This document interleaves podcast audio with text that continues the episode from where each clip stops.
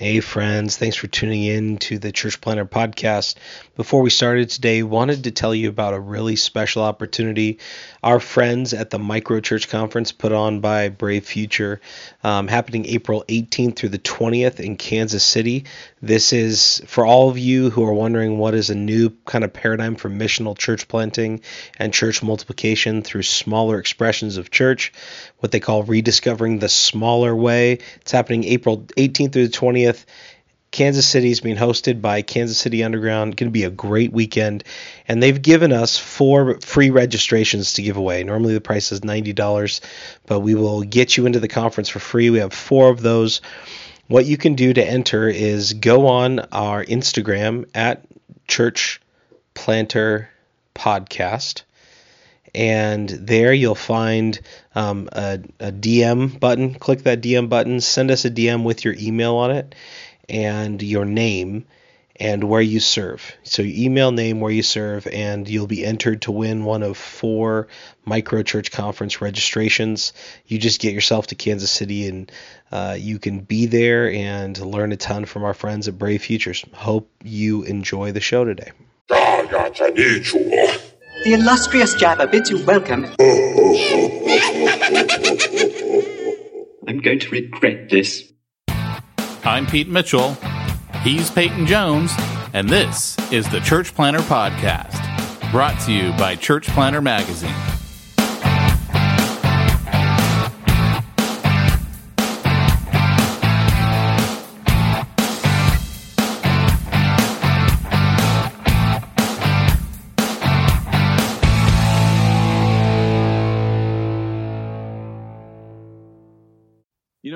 When I have a large project at home, sometimes it makes sense to do it by myself. At other times, I actually save money in the long term and have a much better solution if I use an expert. It's really not that much different with church planning. Church planners who focus on building their core team and actually planting the church and partner with portability experts like Portable Church Industries hit the ground running. Yes, you may have to raise more funds up front, but let me tell you something. If I could go back in a time machine and do one thing different in all the churches that I planted, I would go back and have invested that money in Portable Church and all of the super cool kit that they give you to make the volunteers and their lives much, much easier. Trust me, your volunteers will feel invested in, and they're going to give you more of what they got. And that time where people are setting up is going to be a time where it sets the atmosphere for you to thrive. If you're thinking about launching in the next 6 to 36 months, we encourage you to check them out at PortableChurch.com. Hey, Church Planter. You're listening to the Church Planter Podcast with your host, Pete Mitchell. And that guy who did the commercial, who has the incredibly sexy voice. Pete Mitchell again? What? No, it was me. You know, it's weird. I don't like me doing commercials. You know what's funny? I don't like you doing commercials either. So you're way better at it, man. You should do that commercial. What I love is that you sold them on a 30-second commercial, and it's a minute and 10 seconds. Yeah. We all know what a bad salesman I am. I remember when I was doing clinical troubleshooting, so I started off in Starbucks church planning, then went to being a window cleaner, then could make crazy money as a clinical troubleshooter using my RN. And I would come back from negotiating these deals. Rather than working like 2 days a week, I'd work like maybe 1 day a week or whatever, you know, maybe sometimes 1.5, whatever. And I would come back and I'd be like, hey, I renegotiated my contract, and I would always negotiate it where I would only get a little bit more money for like a lot more work. And my wife would be like, no, what did you do? And I'm like, oh no, it works better. And anyways, I realized I wasn't very good at that. You know, it's funny. I kind of understand that, because when I was a benefits manager for a video game company called Interplay back in the day, back when they used to exist. And I was their COBRA administrator, and they hired me away. And I remember when I went to go work for them, they're like, so what kind of income do you want? I was like, $30,000 a year. And they're like, Yeah, we can do that. Yeah. I should have been asking for like 45, you know, but I'm like, how old was I? 23 at the time. Yeah. I was like, I don't know. So yeah. That's rad, man. What games did they come out with? Baldur's Gate was their big one. Oh, no Fallout. Way. No Fallout way. Was theirs. Yeah. They actually had a game they put a ton of money into, true story, called Messiah. Oh. And you were a little cherub angel that would come down and possess people. And the game bombed so bad, it literally fried people's computers. The graphics in it were so intensive that people would have smoke coming out of their computers because the graphics card couldn't keep up with it. No way. I remember this one guy sitting in my office, total non-Christian, right? And he goes, well, there is something about taking the Lord's name in vain, isn't there? And I was like, yeah, it took a couple $1 million loss for you guys to come to that conclusion. That's right. Don't touch it. Yeah, you know, it's funny, man. I read books. Of course I do, right? I mean, I just read books, but I read books about that era, man, like the early 90s, like when people were making games. That was a rad time to be in the industry, Pete. I read this book called Stay a While and Listen about a game called Diablo and how they were making it. That is a fascinating story. They didn't agree on anything. It was going to be this really slow, like turn-based, you know, like you roll the dice. And one night, one of the programmers just stripped out the code that like gave the pause for the turns for the AI to do its thing. He just stripped it out and, took the turn-based system out and stayed up all night, like playing this thing. And it was like one command, you know, like he could just strip all that code out of the entire game. Right. Next morning, everybody comes in. They're like, what is this? And it's like, you know, like just, it's whacking on you. You're whacking on it. You just got to whack it down faster. And, the company literally split over whether or not they would, keep it how it originally was. And of course, this was like a game changer, for the industry. And also, they were kind of working with Blizzard Entertainment at that time. It was a different company. But they ended up, you know, forming a partnership and then, you know, absorbing into Blizzard. But that was what funded World of Warcraft. I mean, was that guy's just experimentation that night. So Church Planter, you know, I just got back from Exponential, West, and, so many of the great conversations were about experimentation and implementation. Innovation. I'm just saying. Oh, no. Oh, no. I know where you're going with that. I'm just saying. All right. Well, we had a really cool bunch of conversations, but one of our conversations took a bit of a bizarre turn. Go on, Pete. Should we tell people? Okay, first of all, if you're new to the Church Planter podcast, we're going to have some church planting goodness in there. Yeah, we're actually going to give a little bit of a breakdown of Exponential and some of the good stuff that came out. So, yeah, so this is a little part that we like to call Smack Talk, where Peyton and I like to catch up in each other's lives, and you get to be a fly on the wall and listen in. And unfortunately, right now, our sound system is broken. I can't hear any of these great sound clips I'm playing for you. What? I just happen to know that I'm hitting the right buttons, and they should be playing, so Peyton gets to hear them. Yeah. Well, I think this may actually be a bit of punishment for Pete. Talk about divine retribution. So we always pray before the podcast. And so I haven't had much caffeine this morning, and so I start to pray, and I go, oh. Well, God, you know, my brain's not working so well this morning. God, you know, I'm not, you know, like, you know, there's times where like you can't wax eloquent in prayer. And this is definitely one of those mornings. And so I give this kind of like hobbled together, like, you know, tattered and frayed, you know, 2x4 prayer that's, you know, dunk, dunk, dunk, couple nails. And right as I finish, the sound clip rushes in, like I go, amen. And it goes, Mamma mia, that's a spicy meatball. Exactly what he does at the end of my prayer. And then he goes, hey, is that actually okay? Like, can you imagine if that became a thing in church where like you were praying and what? Hit it, man. I'm not only the heckler president, I'm also a client. Oh, I'm just saying. Wait, here's the what. Here's the full what. What?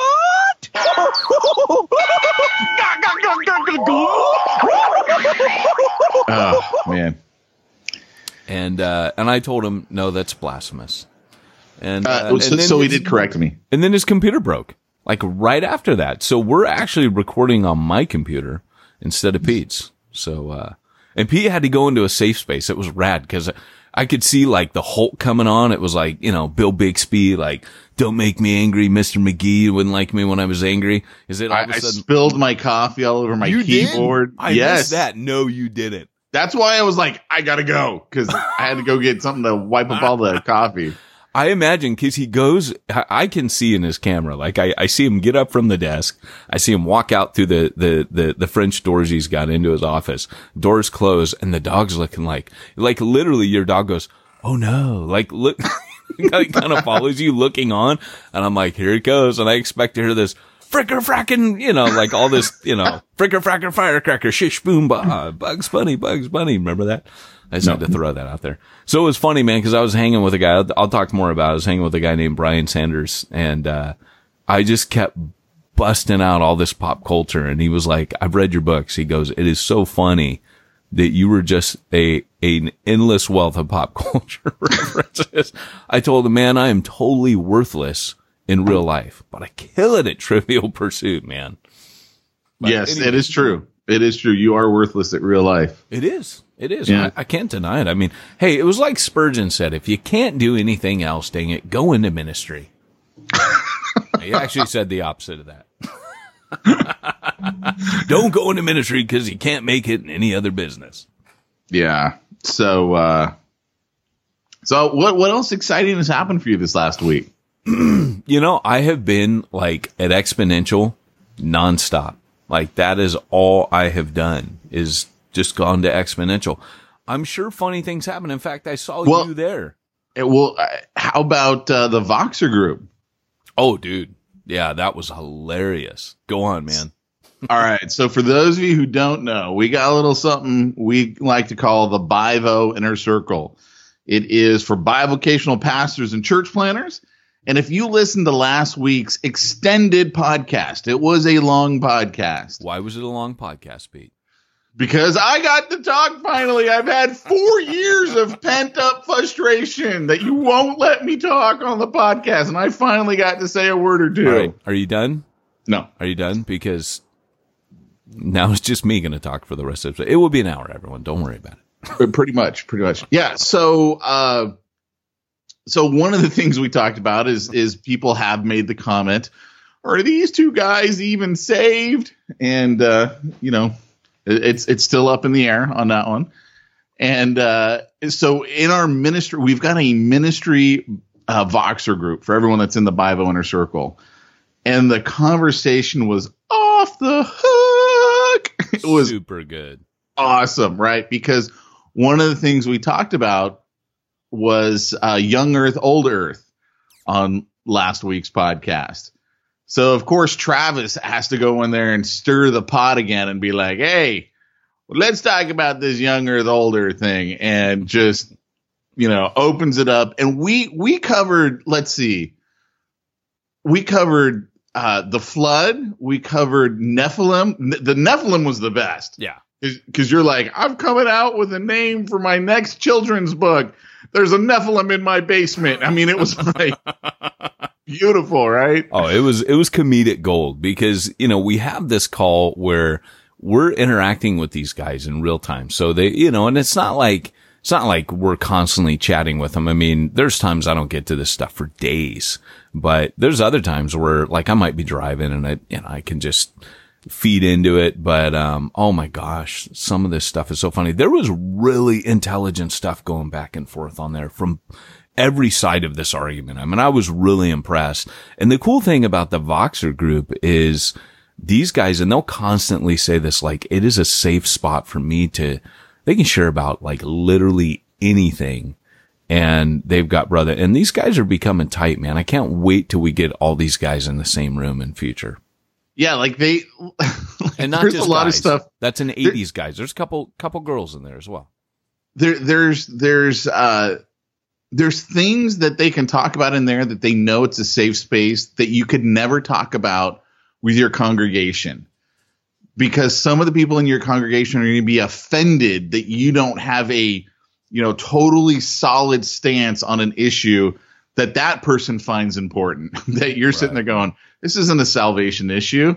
The Bible's not 100% clear on this, you know, like creation, you know, was it over time? Was it, you know, a young earth, old earth? In fact, I had one guy, I was talking to him, this is not in the Voxer group, and he's like, well, the Bible says that the earth was created about 6,000 to 10,000 years ago. And I'm like, actually, it doesn't say that. I'm like, I'm just saying you've kind of read into this, and you've put your thoughts into this, and you know, but that's not the point of today's recap of the Voxer. It just was like it was going off, and and I love the Wyman's comment. Wyman's like, "Oh, Pete still believes the Nephilim could still be around," and I was like, "I'm just saying it said they were there before the flood. They're there after the flood. I'm just saying." Nothing in the Bible says they're extinct. I'm just throwing that out there. So I loved what your buddy in the Navy SEAL said. Are you at liberty to tell that? So I got a buddy who was a Navy SEAL. He got out and then went to Biola, which is where I went. And so we were actually housemates. That's how I know him. He's a hardcore Christian, comes from a very Christian family. As a matter of fact, we've even interviewed his father on this podcast. And so his view on the Nephilim, he goes, I believe the Nephilim are still around. They're just better at hiding. And he goes, I've run into people in the special forces who I'm like, there's something wrong with these guys. Like literally something wrong. Yeah, and he goes, they're like this one guy machines. Yeah. They're indestructible. It's accepted too in this environment, right? I mean, it's totally and cool. They're evil. They're just plain evil people. Well, he goes, this one guy who was in the SEAL teams with him, he goes, his eyes are completely black, like they're just blacked out, you know, with white around them. And big guy, everyone knew he was a Christian. My buddy was a Christian. Everyone knew it. And so they went out on this training operation, as he called it, because he goes, when I was an active duty SEAL, he goes, we never were at war, so everything I did was a training operation. He kind of said it with like a wink and a, you know, everything I did was a training operation. And we were always like, what does that mean exactly? So he had to go out on this, you know, training operation, and he had to room with this one guy, and I can't remember what the guy's name was. Not that I would even repeat it on this podcast in this context, but he was a huge dude. And the two of them had to sleep together in the same tent. And the guy just goes, you can talk about anything you want to talk about, but you say that name and I'll bleep and kill you. And so what he was talking about is, you just don't say the name of Jesus. And I go, so did you say the name of Jesus? And he goes, nope. And we had to clarify, didn't we? We had to clarify on the Voxer, because someone goes, well, I think it's interesting. Pete still believes that. You're like, no. Listen, to my buddy, I'm just telling you what my buddy said that he thinks. And he was on Navy. What was it, like SEAL Team 6 or something? He was on no. This guy wasn't the SEAL Team 6A. This guy was the SEAL Team 5. Oh, okay. So yeah, Pete just knows a bunch of Navy SEALs. No, I only know two. That's a bunch, right? Because I know zero, so that's a lot. So, but I'm teasing. But you know, the funny thing is, I came in and I'm like, well, actually, well, all I was pointing out is like the Nephilim are mentioned twice in the Bible, once in Genesis, once in Numbers, and the time in Numbers it says, oh, and they gave us a false report. Hey. And they said there are giants and there are also Nephilim. It didn't say the Nephilim were the giants, and it said it was a false report. Hey. So I'm just saying. Hey, Pete may not be saved, but he is biblical. You know, at best, he is biblical. That was A. David's comment. He goes, I am so overwhelmed at the death of your knowledge of quantum physics and theology. Or oh, my gosh. Like yeah, no, it's so fun, dude. Like, these conversations are so, because you're like, look, in one sense, it could, look, we won't go into all that age of the earth, but you're like frying people's brains at one point. And it well, was great. No, I was just because it was funny because Travis is a young earther. And I go, well, actually, the way that he described it, it's entirely possible in some theories of quantum physics for that to happen. Right. So I was just like pointing out, I go, that's why I've said on the podcast, I actually don't have a problem with a young Earth and an old Earth because in some parts of quantum physics, both can be true at the same time simultaneously. And I've never explained it on the podcast, those theories. Yeah. So I was just explaining it to it in the Voxer group and, you know. Well, what's rad, man, is when we got to the Nephilim and I jumped in and said, well, actually, you know, I think the Nephilim are here and they're Bigfoot. Oh, that's right. And that took the conversation a whole nother realm. And by the way, total disclaimer, if you're a first time listener, that's a total joke, by the way. Like, we're not flat earthers on here. We do No. We know that the Nephilim are Sasquatch, not Bigfoot. Come on. Yeti. Come on. No, they're Yeti, Pete. What are you talking about? Wendigos. So what's really funny, man, is, you know, it started going from there that Bigfoot's really a reptilian to, eventually, I think I wish I had it to play, but, the comment about, oh no, I think all gingers. Cause you brought up a comment about gingers at some point, and I did like, that to you in a text. You're the one who decided to bring it over because I was watching a TV show. It will remain nameless for the sake of this podcast. And because if you mention that, they'll know you're not saved.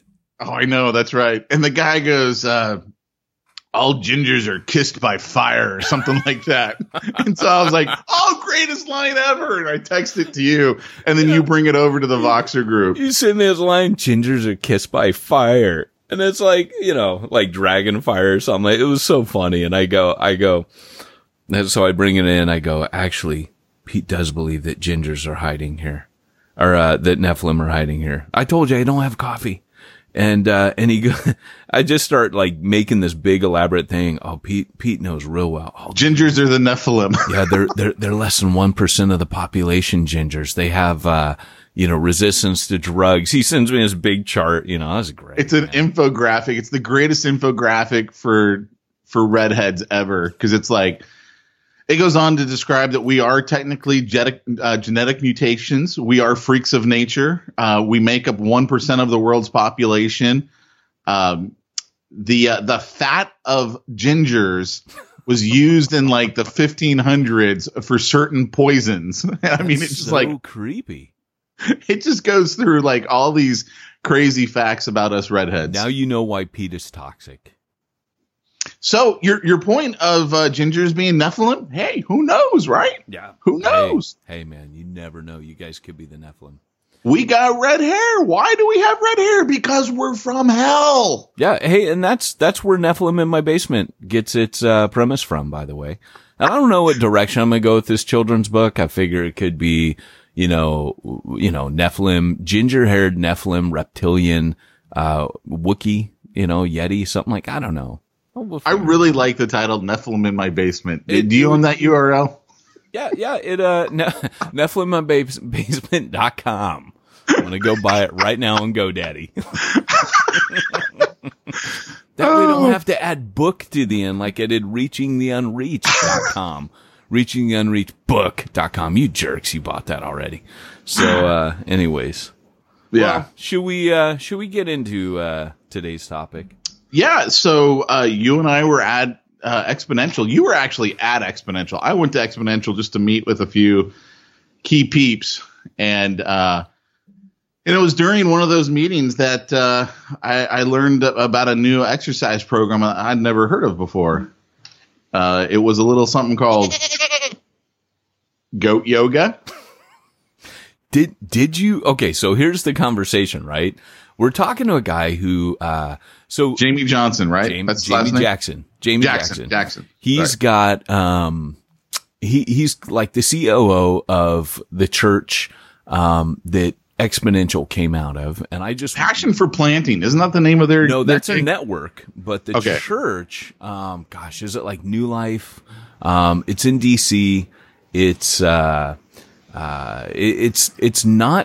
kind of what we've been describing. I mean, I went and spoke at Exponential DC, and when I got there, it was in this like gym, like, you know, kind of public space, you know, multi-purpose building, and the church, rather than building a church building, did this. And of course, we've been talking about this kind of stuff on Church Plant. We talked about our bivocational training center that we're dreaming up, cooking up.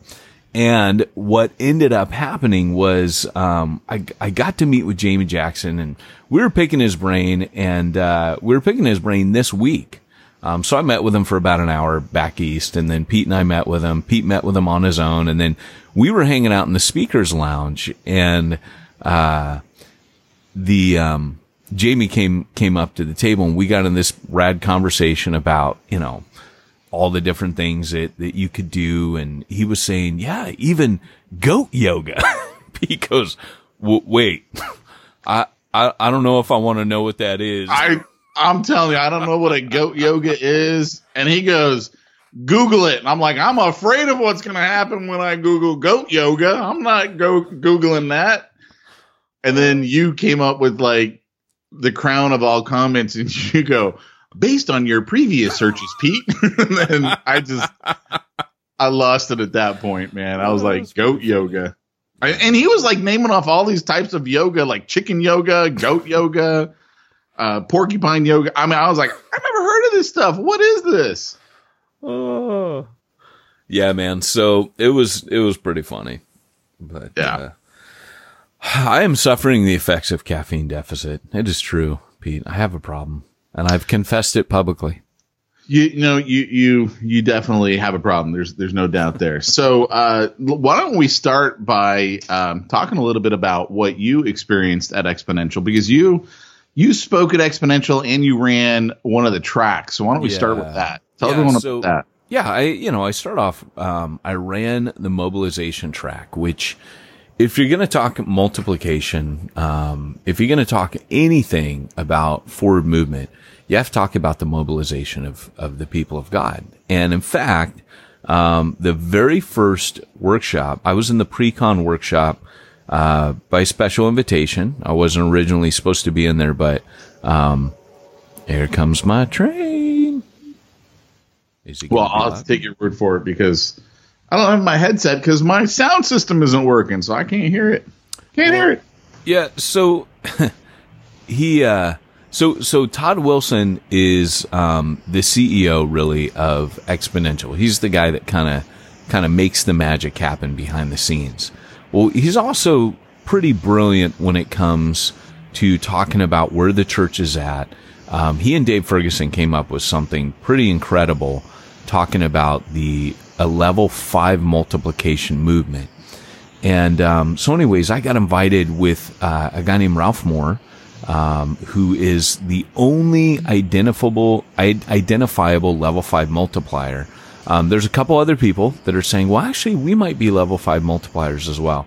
But he's confirmed, and he's been responsible for... Well, you got to break that down. You can't just drop a level 5 multiplier. I'm going to say it. In fact, I want to unpack that in a few minutes. But I just want to say this, that 2,719 churches is what the current count is of how many churches have been planted generationally out of Ralph Moore's church plant.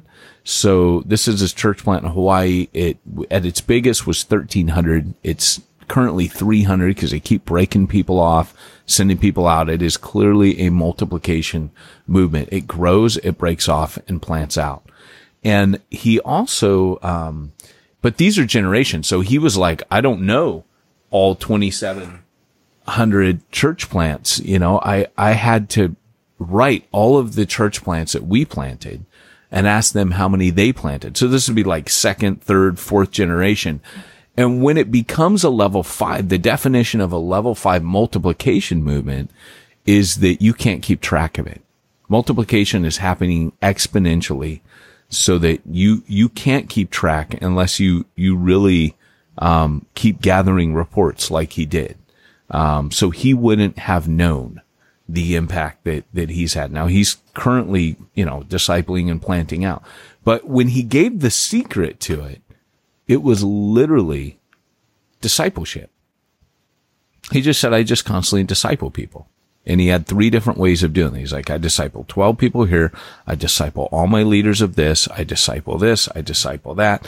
It's discipleship. And so mobilization is really a result of discipling people well.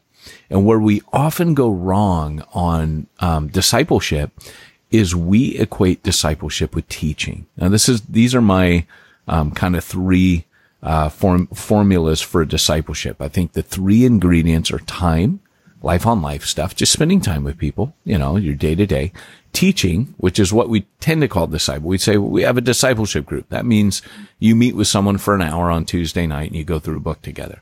Okay. That's an element of discipleship. Not going to knock that. That's rad, but that's only the teaching leg of the stool. And then the third part of it is maybe the mobilization part of discipleship.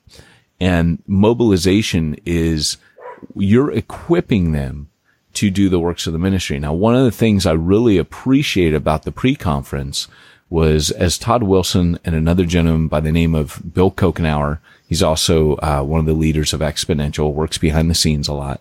Bill and Todd were kind of really bringing up the fact that the major shift in church happens when the leadership says, when they shift from, we'll do it, you help, to you do it, and we'll help. Mm. In other words, the current thing is, hey, you come to the Sunday meeting and you help us. You volunteer to usher. You volunteer to help with parking. You volunteer to help in childcare. You volunteer to help with sound. You volunteer to help with the lights and the overheads. And you volunteer to make the, hospitality ministry. You volunteer. We'll do it, but you help us. And mobilization is really when a leader says, I'm just here to help you while you do ministry. I'm here to equip you. I'm here to empower you. What do you feel called to do? And a lot of the church planning that we do, and I coached a church planner, funny enough, on the way back last night, from driving home from Exponential. He and I were chatting, and he's going to come to the San Diego area. And, everything that he was saying, was really geared around his service. And so I issued a little challenge, and first I had to tell him, I said, hey, because it was a contact through Mac Lake. I said, did Mac tell you like my philosophy of ministry? Did he kind of tell you like how I work and how I operate and how I plant? Did he tell you anything about me? Have you listened to my podcast or read any of my books? And he said, no, Mac said, you're an animal was the words. I don't know what that means, but I said, well, look, it means Yeti. Yeah, was he calling me a Nephilim? I'm not saying he wasn't. That's all I'm saying. So I go, here's what I want you to do. Think about the British, right? When the prime minister gets elected, his political party comes to power with him. He forms a cabinet, but he also takes all of the people that didn't win from the other parties, the experts on their teams, and he creates what's called shadow cabinets. So the shadow cabinet would also be advisors, but from the opposing side, so that he's not overlooking some key things. So I said, look, I'm going to think of me as your shadow cabinet advisor. I'm going to tell you the opposite of what everybody else is going to tell you. But if your goal is to create a big church, listen to those other guys. If your goal is to reach lost people, listen to what I'm saying, right? I'm just going to say that I'm pretty sure that whole philosophy was used in World War Z, if you remember, in Israel. Of course. They had the one guy whose sole job it was to disagree with everyone else and go, what if, like in the case that they were running into, what if there are zombies? Yeah. That's exactly what a shadow cabinet's for. And so, I just said, just consider me like your shadow counsel. And I said, so here's what I want you to do. Keep making your plans like you were. But make a shadow strategy. And your shadow strategy is going to be that you literally, I want you to think of getting everything accomplished, reaching all these lost people we talked about. But the rule is you can't do a Sunday service. And he goes, "Oh, wow." And I go, "Yeah, that's a paradigm shift." When you come up with a really good strategy and you tell you, I'm not saying you can't do a Sunday service. I'm just saying you make a second strategy. What would I do to reach all these lost people if I wasn't going to start a Sunday service? And I said, come up with something. When you come to San Diego, we'll talk and go over that. Because once you get that down, you know, that's where people don't do it. So the mobilization part is that part, because that's the part that's really going to reach lost people. Not what you do in the building on a Sunday. I do it. You help me. It's no, every other time, except for that 1 hour, it's what you're doing. And if the church exists to equip you, that is mobilization. Mm.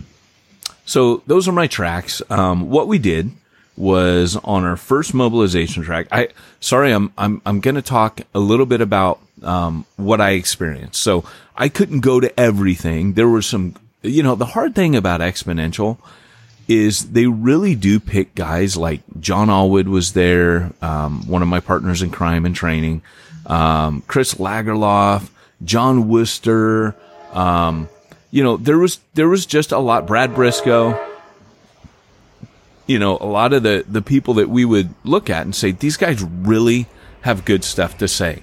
And so, but the part of the hard part is you can't be in all their sessions. You know, you just have to kind of pick it. But anyways, I was busy during most of these times, where things were going on. So I can only talk about mine, you know, so I apologize for that. But, you should definitely go to Exponential. And here's the cool thing. Let me say this. I'm going to break down that level 5 stuff in a second. And then I want to talk about where they're going for next year, which is called Hero Maker, which is just, I'm actually wearing a Hero Maker t-shirt right now. That's just my I know.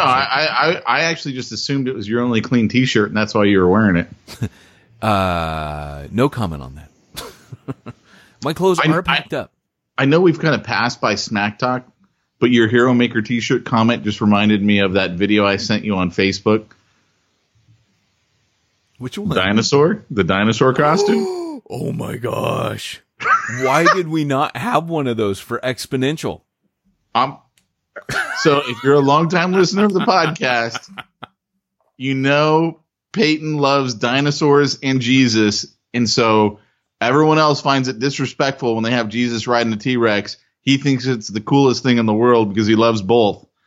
Yeah. And someone created a Halloween costume where it looks like you're riding a dinosaur. And so my comment to Peyton was, you know, what if you put a robe and a sash on? There you go. You got your Halloween costume. Oh my gosh, but this dinosaur costume is so rad. Like my kids are all dressing up like Star Wars, right? Luke has Poe Dameron's outfit. No way. He looks like an X-Wing pilot. Dude, that's so rad. You got to take me a picture of that. And here's the other cool thing. So my wife's going as girl Boba Fett. Oh. Isn't that a cool costume? She goes, "What do you want me to be?" I'm like, "Girl Boba Fett." Because they have that costume. So. Girl Boba Fett. Girl Boba Fett. And I am Kylo Ren, I might add. Wow, we really sidetracked back into Smack Talk easily. I told Jamie, I'm like, can I get a size? You know, because I'm a big guy. I'm like, can I get a Darth Vader outfit my size? Because I would so wear that. Yeah, you totally could, dude. I'm just saying, dude, you can be whatever you want, man. So anyway, back to your level 5. Yeah. Lib's gonna be Rey. Oh, yeah. I have the Kylo Ren costume, by the way. What's Eden from Nam? Oh, well, Eden's the rebel. So in my heart, she's Jan Durso, but she's going to be in My Little Pony. So she's the rebel. She will represent the Rebel Alliance, rebelling against the Jones family. She's 4, and she'll be in My Little Pony. So anyways, going back to this. So the tracks were broken down into the first one was, you got to awaken your people's gifts. That's got to be the first conversation that you have. And it was rad, man. We had Derek Ongoy. He was on Hardcore Church Planning. He does open mic nights, spoken word stuff, sees people come to faith, but he's very careful how he runs it. He's a guy from Long Beach. He had a Darth Vader shirt, Pete, with Darth Vader doing the Long Beach symbol. It was so rad. And it was like Empire, cause that's like the company, And so anyways, he did a spoken word, talk a little bit about what he did. And then I had a guy named Brian Sanders, did a hardcore with him. I don't know if that interview ever saw the light of day. In fact, I was just thinking, I've never heard anyone comment on that. So I got to go back and check the files, make sure I actually got that over to Travis so we could have that. But well, I know you did because it's actually the transcript of it, at least, is in our kit that goes out to Bible Inner Circle members. Oh, okay. Yeah, well, Brian Sanders is quickly becoming a friend. It was funny because I texted him at one point during the conference. He's like, I'm up in the speaker's lounge. And so when I walk in, I see him going into the bathroom. And so I followed him in there. And while he was at the urinal, I walked up to him, grabbed his shoulder and go, found you. So creepiest moment ever. No. And I told him, I go, we can't be friends anymore, can we? And he was dying. He was laughing, going, that is the weirdest moment. And I'm like, okay, well, that was the intention. But he was, man, I'm telling you, like Alan Hirsch will tell you that Brian's church, Tampa Underground, is his favorite church in America. And what he does is he sets up micro churches. So it's kind of think missional communities, but micro churches. What he does is he takes mobilization to the umpteenth level by basically telling people, what do you want to do? Like what Brian does is he looks, there's a guy who talks about how that, during the our parents' generation, it was, what you could you could own, it was your money, it was like, your property, you were defined by stuff, and he goes, and in this generation now, there's been a shift. And he quoted the guy, some sociologist or something, but right now it's, particularly, I'm guessing after, you and I've talked about 9/11 and the housing market, how it crashed. My theory would be that this all changed here, but he talks about this generation shifting to, it's not about for this generation what you can own. So we look at them and go, slackers, they don't want a mortgage. They don't want to work. They want to create, right? Hey, I don't want a mortgage either. I'm just going to throw that out there. Yeah, but you know what I'm saying. They don't want they don't want to own a bunch of stuff. They want to create. And so that's the new place that you find your identity with this generation. And if you sit back and think about it, this is where, remember when I kind of gave my theory about why I think this generation is the way it is? It's because I found myself, grumpy old man, being mad at millennials all the time. And then all of a sudden going, well, how come that's who I'm working with? Why am I, when I'm making films and I'm, doing these projects, why am I working with all millennials? Because they create, right? Well, that's not the real reason, though, I would argue. It's because they're cheap. I would argue it's because they haven't found a price point. True. that they should be charging.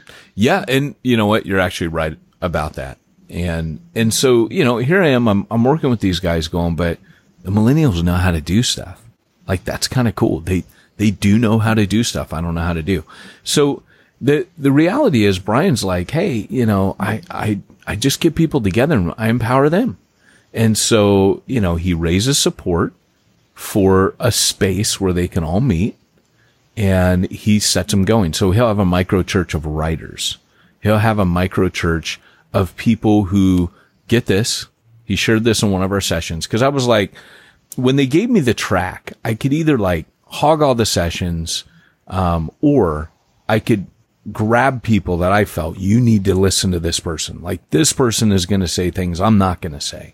And Brian was kind of for me, a strategic win to get him on this track. Cause I just think he's the guy that I think we're going to hear a lot more about Brian Sanders in future. And he's the guy that he doesn't really want to talk about it. For 10 years, he wouldn't let anyone talk about it was an experiment. And once he felt like, and he'll tell you, he'll be like, hey, I'm not, I'm not that proud of Tampa. I don't think it's all that. And I said, well, that's exactly how church planters feel when they plant a church, right? Like the Apostle Paul didn't look back at Galatia and feel really good about it, or Corinth, or, you know, you name the church. No church Paul planted was he like, this one was rad. I think Ephesus was the best, but it still had problems. You know, you read 1 Timothy, it had a lot of problems. So, but Brian will, you know, he basically, they're micro churches.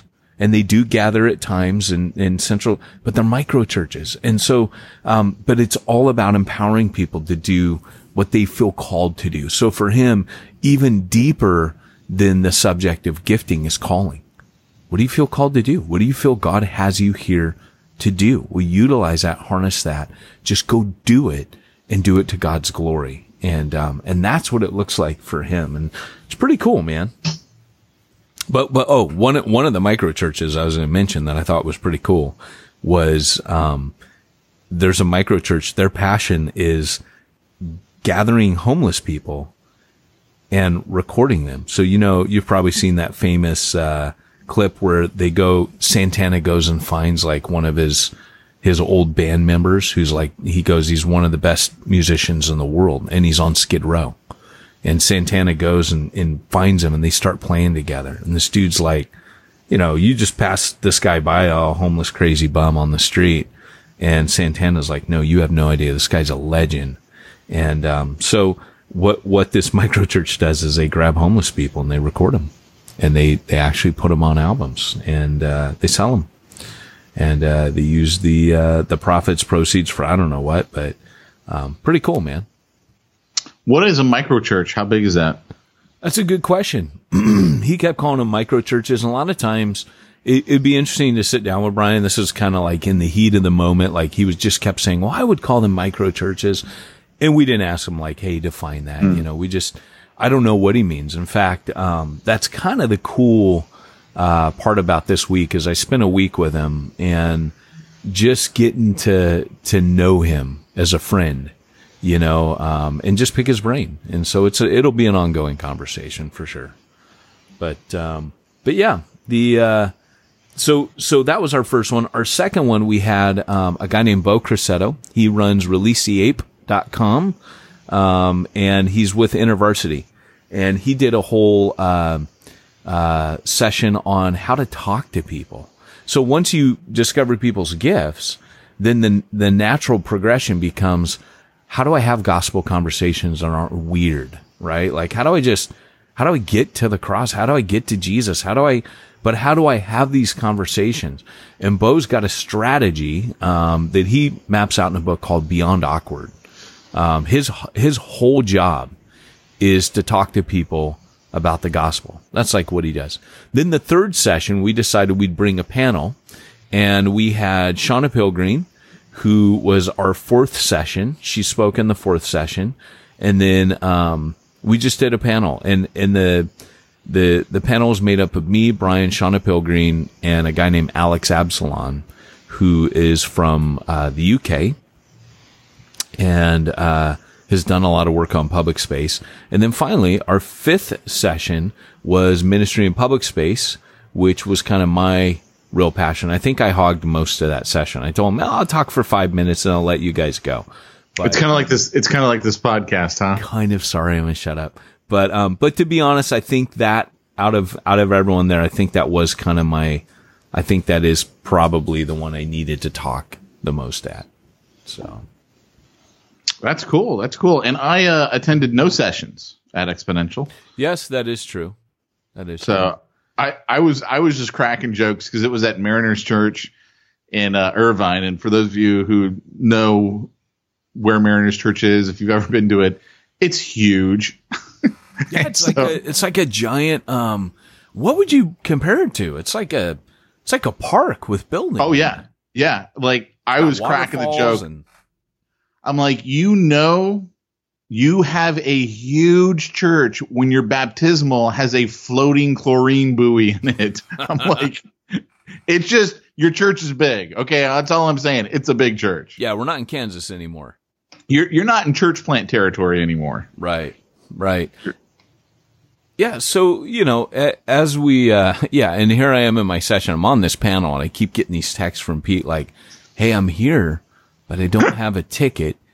Can I tell them I'm your lover? Will that get me in?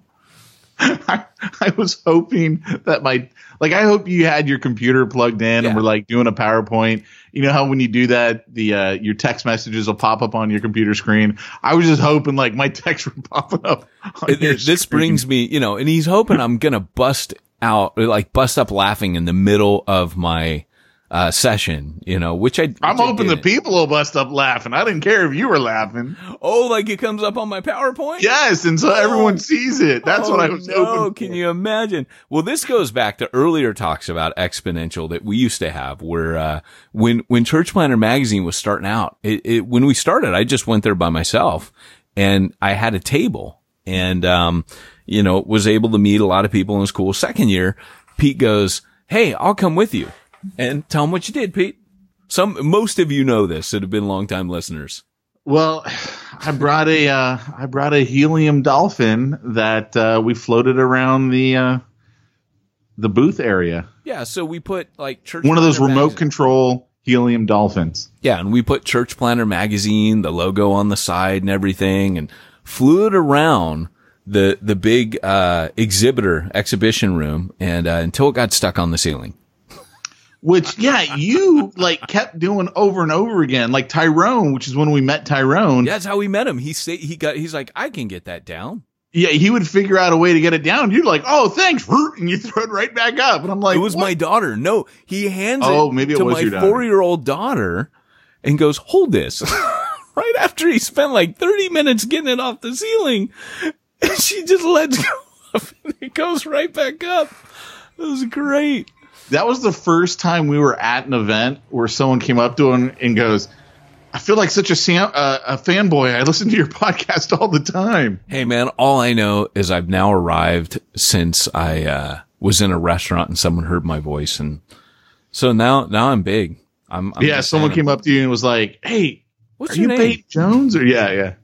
So anyways, yeah, man, like, and then after that, we started like, kind of trying to decide, like, what should we do? Should we take a big charter bus, like, get a skin wrapped around it? Like, we even talked about, like, buying a van. A Winnebago. Like, yeah, Winnebago. That's what it was, because Breaking Bad was on back then. And coming out in lab suits, like, parking it, coming out in lab suits, like, we had been cooking up something. And just put church. Far. Well, and you wanted to have, like, 150. No, that's a different one, but yes. Little people ninjas come running out of the Winnebago. Oh, absolutely. Yes. This is what we wanted. We wanted ninja throwing star cards. Like little. And when he says we, it's him. I never wanted this. This is what Peyton wanted. Yes, it is what I wanted and what I still want. And I wanted little ninjas to run through there with like foam samurai swords and throwing stars and just go yelling like you've seen that commercial, like the yelling, you know, the running of the bulldogs, you know, I wanted a running of the church planting ninjas. Like it's okay that they're little people, you know, because then I don't know if I can say what I was about to say. Like it's not like a terrorist attack, you know, no one's going to be threatened if it's little. I was being sensitive, you know, and I can just see you like, look guys, Peyton Jones, I give you an extra $10 if you jump on the stage during Rick Warren's talk and start running across the stage. Well, I can this see is the that. Thing. Like, and no irony, but like, not like you hire people for parties. I'm not making this up. You can literally hire little people. My brother did this. He hired you can hire little people servants. I know it's in bad taste. Please send the hate mail to Pete. churchplantermag.com. Wait. He hired them as servants? Yeah, you like if you're doing he had a meal catered and like yeah, like you command them. You say things like go get me beer, you know, or go do this for me or you know, get my door or whatever. So they literally you hire little people servants for like parties or events. All I'm saying is the last guy I hired he became a Christian, so maybe we gotta go quickly turn back into smack talk. So anyway, so my thought was that we would hire a bunch of little people, dress them as ninjas, get these business cards planted up, have them run through and throw these little stars that say Church Planter Magazine at everybody and just run back into the Winnebago and drive off into the sunset. It'd be like the best advertising campaign ever. And then we started thinking about, well, hold on. They do have security, and it would, even though it would be a rad stunt. Yeah, but they can run through their legs. It's cool. Security's no problem. You didn't say that. So, okay, now everything I've said so far, no, that's not true. Everything I've said so far is wrong. But I've been trying to not be wrong. I'm saying facts. But anyways, the reality is the throwing stars, it was a genius idea, but the dinosaur. The dinosaur. Can you imagine getting on that dinosaur costume and going around like that? That would just, I will be honest with you, I kind of am thinking maybe I should buy this. Oh, please buy it. Can you please buy one? I can write that off as a business expense. Buy two. We'll go together. We won't even say anything. It'll just be like, we'll just have a Church Planter Magazine t-shirt on, and then we'll just show up to the actual event wearing a dinosaur. And we won't even just, it won't even, you know how you went on. You know how you went and you spoke at that Reformed conference? Yeah. I'm just saying, if you showed up on stage in that, my life is complete. Dude, you just got to dance. It's the dance moves these guys are doing when they're wearing this thing. They're boogieing out. And it looks, just because you guys haven't seen this thing, you got to post this in Church Planter Magazine Facebook. It looks like your body, like you're riding, like you have these tiny legs. It looks like you're riding horseback on this like T-Rex. It's so rad. But these guys are doing all these rad dance moves. It is the funniest thing. I kind of want to get one for Halloween. I am like this close to getting it for Halloween. Oh, come on, dude. That's what you need to be. But I think I might be Vader only because Luke is Poe Dameron. Yeah, I gotcha. So back to church planning. That was, see, it's the smack talk. This is because it's been long, Pete. So, anyways, couple minutes. I don't have a timer. My system is not working. Oh, we got tons of time. So back to the level 5 multiplication. This was a real big takeaway for me in the pre-con session. And this is the second time I heard it because I heard it in DC, but it is so important to realize, like, I love the work that these guys have done. Number one, they talked about a level 1 church is a church in decline. They basically, they drew 3 circles and they said, you've got, you know, think of it in the terms of, the 3 symbols. In each of the 3 circles, they drew a mathematical symbol. In the first circle, it was the minus sign. In the second circle, it was the plus sign. And in the third circle, it was the X or the multiplication sign. And they said, look, think of it this way. There's 3 churches are doing 3 things. Either they're in decline. That's the minus sign. They're growing by addition, right? That's the plus sign, second circle, or they are growing by they're multiplying.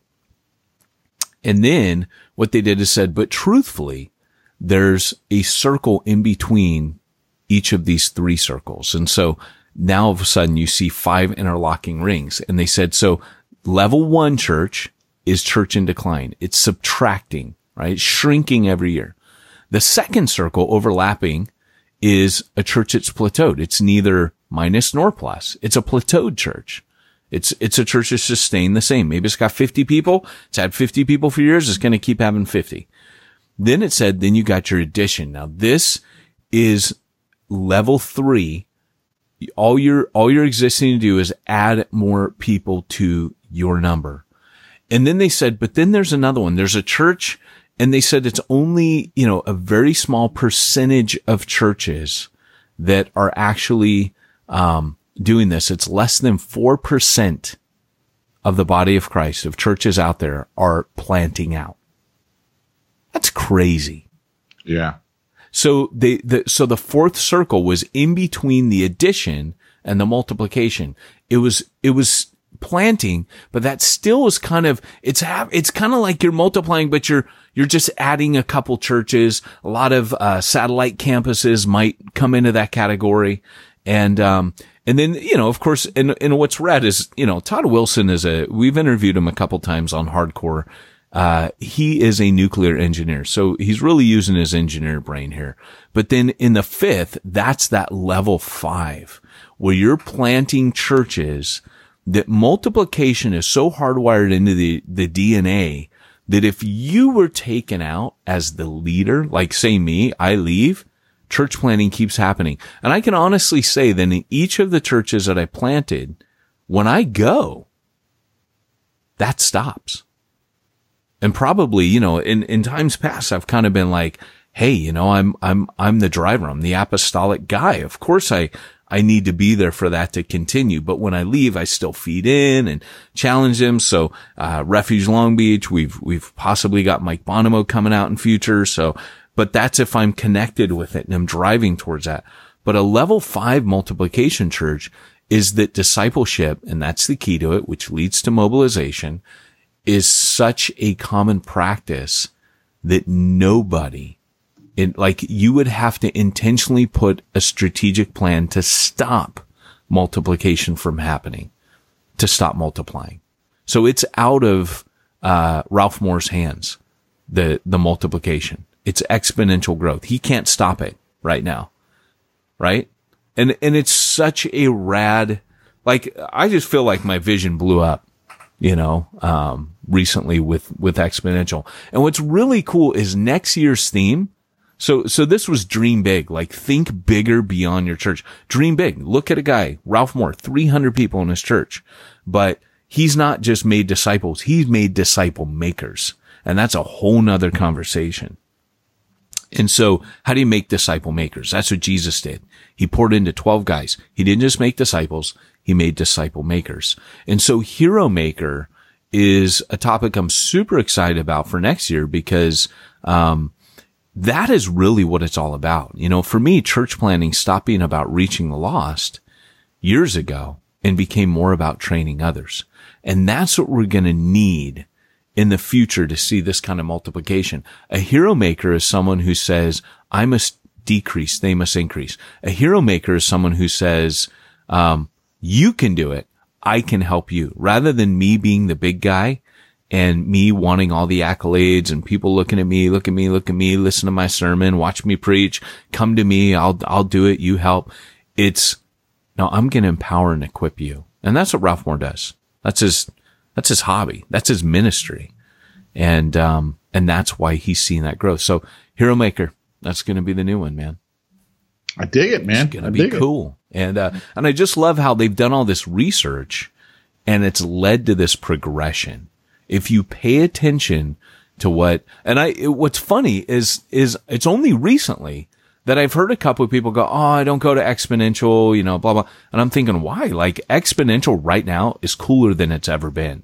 If you pay attention to what they're saying, they've literally made a shift now to literally, we're going to say what needs to be said.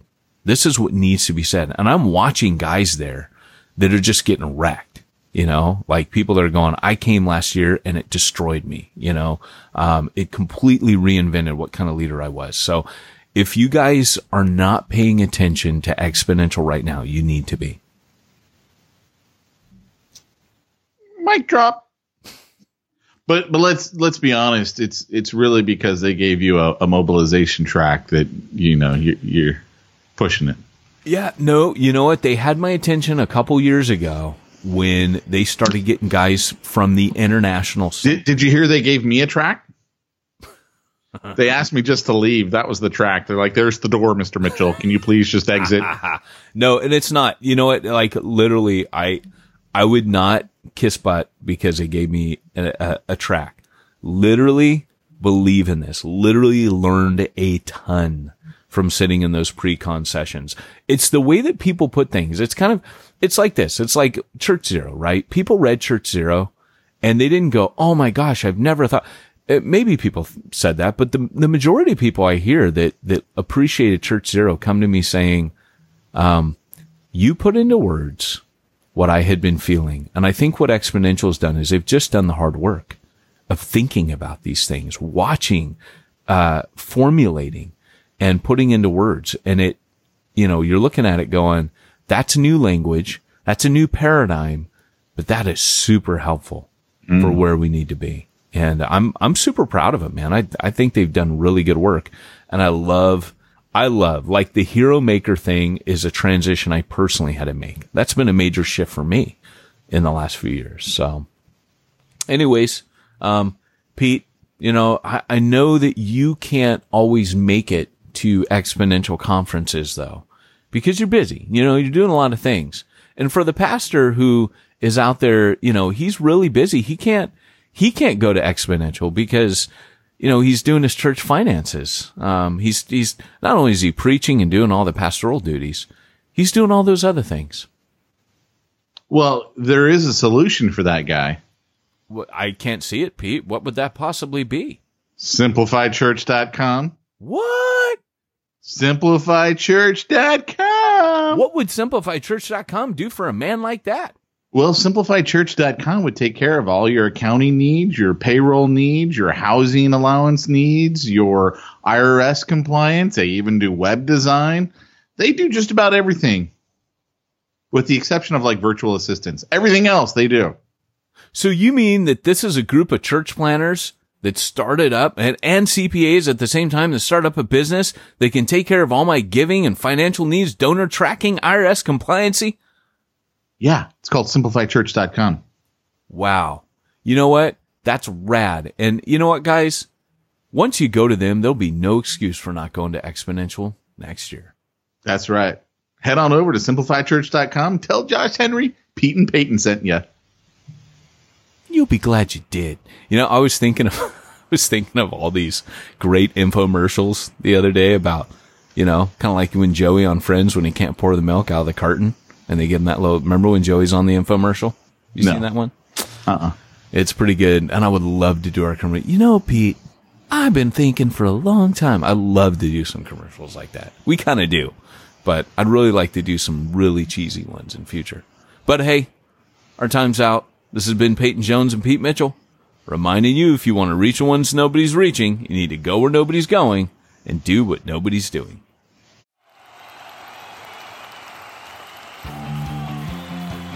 Thanks for joining us for another weekly episode of the Church Planter Podcast with Pete Mitchell and Peyton Jones. We'd love to hear your comments on this episode of the Church Planter Podcast. Visit us online and let us know what you thought at churchplanterpodcast.com. If you subscribe to us via iTunes and have enjoyed the podcast, leave us a positive review. The more positive reviews we receive in iTunes, the more iTunes will promote us to other church planters who would benefit from this show. This podcast is brought to you by the Church Planter Magazine, which is available in the iTunes newsstand or online via churchplantermagazine.com.